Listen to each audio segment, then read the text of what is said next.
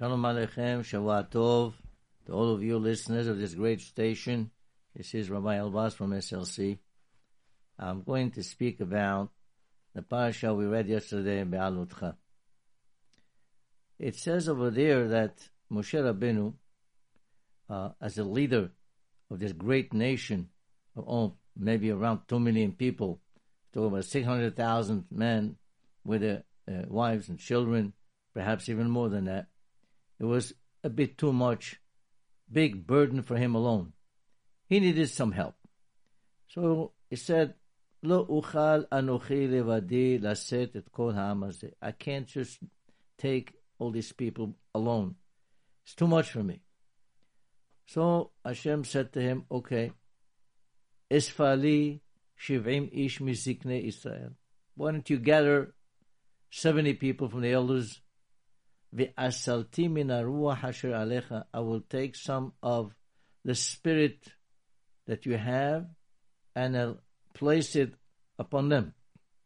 And they will help you with the leadership of the people. Now, this ve'asalti min ruach, uh, uh, Rashi explains that this is like a candle.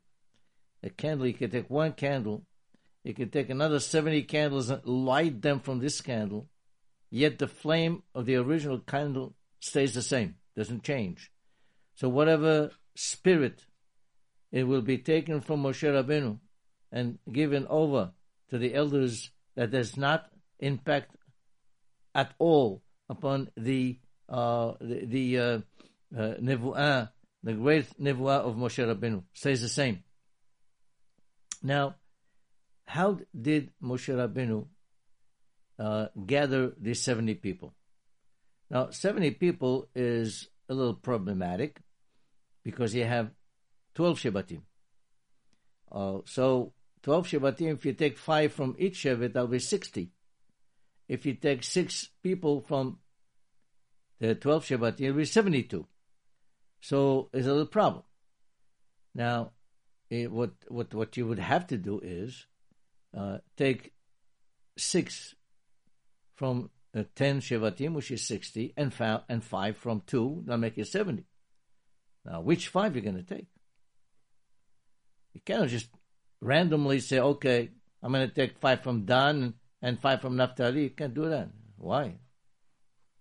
So the way, best way to do it is with the gorel, drawing lots. So as Rashi explains, he took 70 pieces of paper. 72 pieces, 70 he wrote Zaken, meaning that this one is Kadosh. He will be one of the elders chosen. And on two of them, he left them blank. So this way, the 72 people will pick each one his own. Whoever it says Zaken will be one of the chosen ones. If it says, uh, if it's halak, mean if it's empty, then he's not one of them. But what happened was there were two of them. That was Eldad Umedad. Actually, they they thought they were not worthy of being one of the elders chosen. So they left the camp. They were outside. They were not at the drawing. But the truth is, Vehema Baketuvim, they their name actually was one of the ones that were chosen, and it, they, they, they were supposed to be the the uh, one, the two of the elders, but because of their humility, because of their anava, they skipped out. They said, you know, well, we're not really worthy of this. So what happened? But they were chosen. They were actually two of the seventy, and they merited. They had the zechut of a number of things. For example, the 68 of the 70, they had Nevuah, but only once. That's it. Their Nevuah stopped. But these two people, Eldad and Medad, their Nevuah kept on going for good. Another thing, the 68 people received Nevuah direct the, the, from Moshe Rabbeinu. It was like from Moshe Rabbeinu to them. But these two they received the nevuah directly from HaKadosh Baruch Hu. That's a big difference. And some say even that they were given reshut to go into Eretz Israel. This is because all this because of the fact that they were people of great humility. Now, this is something that we have to know. Uh, one of the uh, main uh, values and qualities, uh, virtues of a Talmid Hakam, it should be also uh, humility, anava. As it says, me'od me'od heve shefal ruach in Pirkei Avot. Even though in other things, in other virtues or other qualities, a person can be in the middle. You know, uh, like like they say, uh, the, Rambam said that uh, what they call the Shvil Zahav, the middle road. A person should not be too stingy, and he should not be uh, extreme generous either. The, the middle ground. When it comes to humility, me'od me'od teveshef ruach. It was a case brought in Masechet Sanhedrin, where it says, Tanu Rabbanan, En me'abrin et hashana, ela b'mzummanim la. When it comes to making a, uh, adding a month to the year. Okay? So now some months is Adar ve'Adar. But in order to to do that, you have to have a council of sages, and these sages had to be invited ahead of time.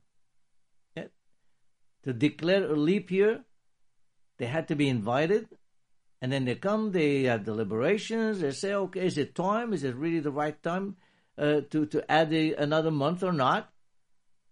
If they were not invited, then they couldn't come. Yet, the Maaseh was Rabban Gamliel, he asked his attendant to invite seven people. And when, they, when he came to the meeting, he saw eight. So he said, who is not invited. Shmuel Katan got up. I said, I was not invited. I just wanted to uh, attend in order to learn. But then the Gemara says actually he was invited. He just got up because he did not want to embarrass the one that was not invited and was there. That's how the anava goes. Now, let me go to the next passage, where, of course, Moshe Rabbeinu was the greatest anav of all the people in the world. But here, I want to emphasize something completely different. The Rambam, Alav Shalom, I'm sure every one of you listeners heard of the Rabbeinu Moshe ben Maimon, the, the, the, the great scholar, one of the greatest we ever had the uh, writer, the composer of the Yad HaHazakah, which codified the laws of the entire Gemara. He was a scholar, philosopher. He was even a physician of the king. Lived in the 12th century. And he laid down 13 principles that a Jew must believe in. 13 of them. If a Jew does not believe even in one of them, He's a kofir, he's not picoros, a heretic. Now, these 13 principles happen to be written in a poem form, which most Jews, Ashkenaz and Sepharad, they sing that poem on Lel Shabbat after Arbit.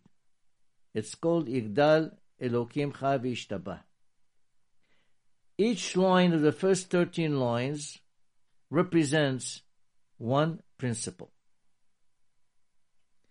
Now, I would like to discuss two of those lines, which actually represent two principles.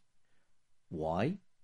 Because they happen to be the tie in with the Parasha Be'alotecha, the last passage which talks about Miriam that spoke Lashon Hara about Moshe Rabbeinu.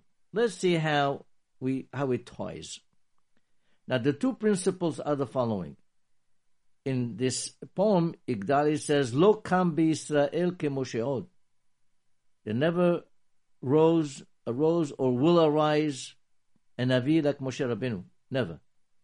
We have Nevi'im. Plenty, we had plenty of Nevi'im. Bishaya Navi, Natan Navi, Yahzkel Navi, many Nevi'im.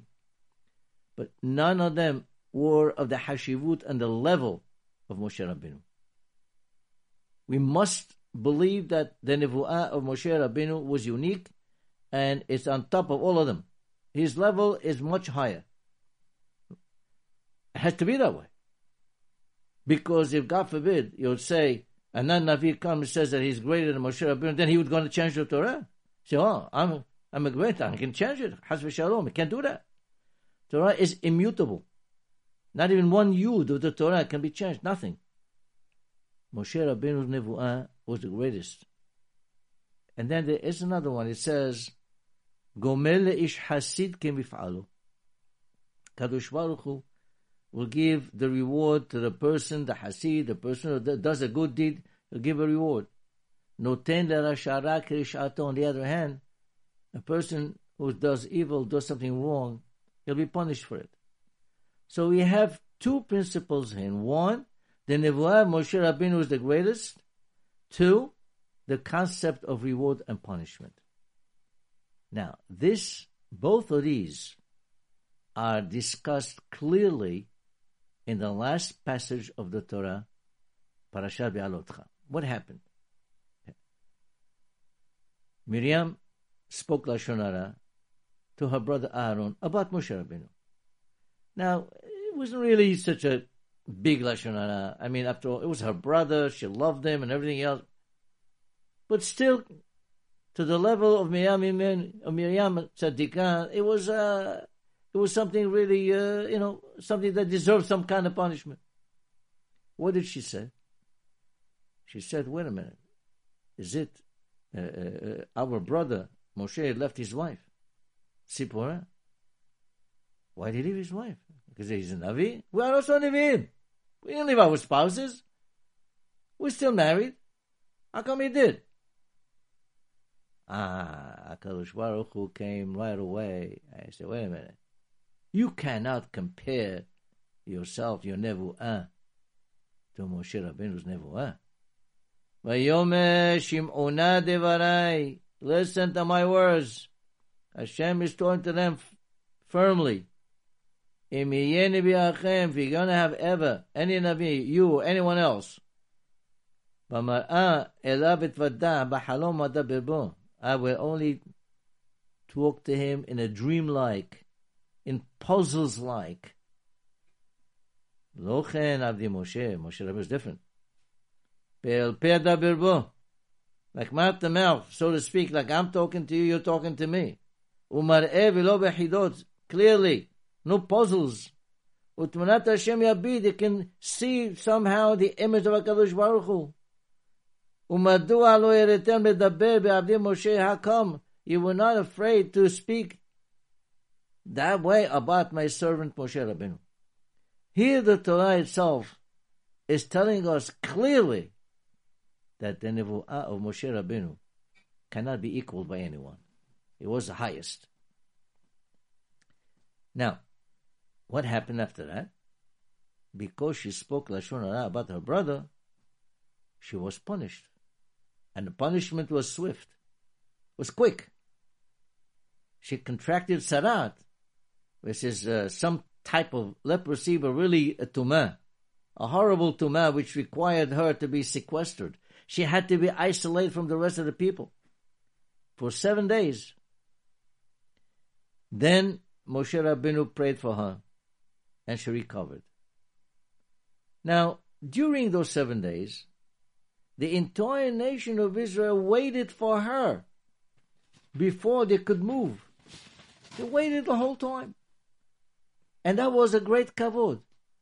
Couple million people waiting so that she would recover and then and then they'll move. Actually they could have moved and on the next stop after she recovers she can uh, catch up with them. No. They purposely waited for her until she recovered. Why the kavod? The Midrash says, why this reward? because when her mother, Yocheved, had put Moshe Rabbeinu in a basket over the Nile River, she, Miriam, went ahead and stood by, looking after that basket, making sure everything is fine. If God forbid the waters come a little turbulent and the basket might turn over, she would go right away and save him. So she was there for him to save, to look after him. That was 80 years before. And it took 80 years for the reward to come. This concept of reward and punishment is not something that we think has to be done immediately. Sometimes it is. Sometimes it takes a day. Sometimes it may take a year, or 10 years, or 80 years. It depends. This is the way of HaKadosh Baruch Hu, which we do not understand.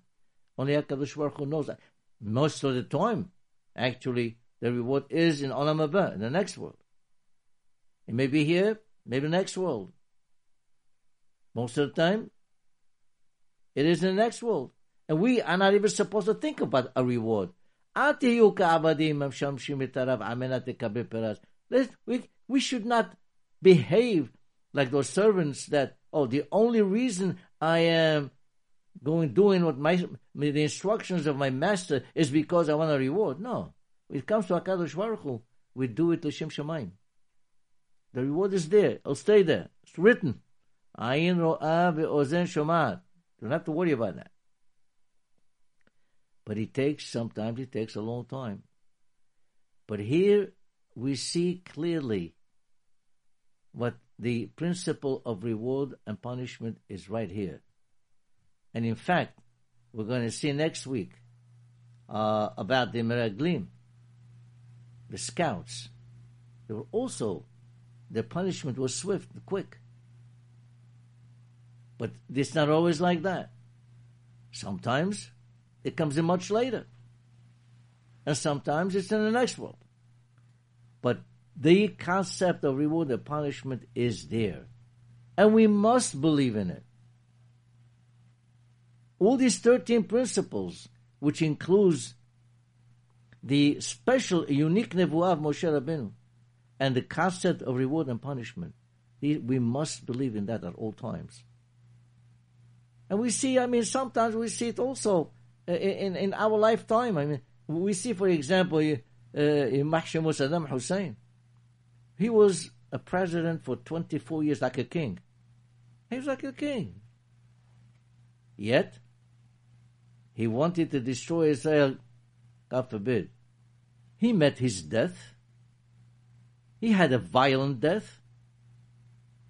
Muammar Gaddafi, Mahshimur he hated Israel. It took maybe 40 years. But he also had a violent death.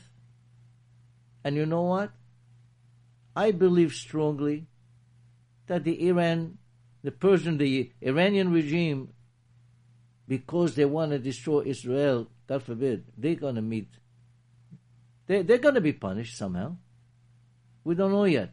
We don't know how long it'll take. But they will.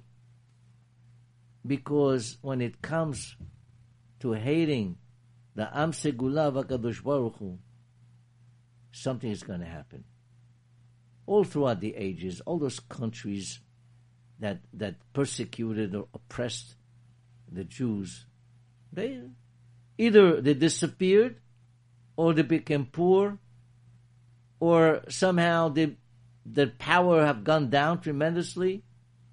The, the, Greek Empire uh, isn't here any longer. The Roman Empire, Mashima, they persecuted Jews for hundreds of years. Doesn't even, it's not even here. The Nazis are not here anymore uh, Spain with Inquisition. Okay, Spain is here, but Spain was a, a, powerful nation during the time of the Inquisition. And what happened? Went way down. Became poor. This is Rabotai. As long as we are going to be and and, and uh, Am Segulan, Am Kadosh, these 13 principles we must believe in. And these are some of the lessons that we learned from today's parasha. The Nevuah Moshe Rabbeinu, special, unique above all, and the concept of reward and punishment. Shabbat Shalom, Rabotai. Just want to remind you again, uh, this station here is does an extremely great benefit to the community, and please make an effort to help it. And if you have any simha, contact us at SLC. We have a beautifully renovated social hall. I'm sure you'll like it, and I'm sure we can accommodate you. Shavua Tov.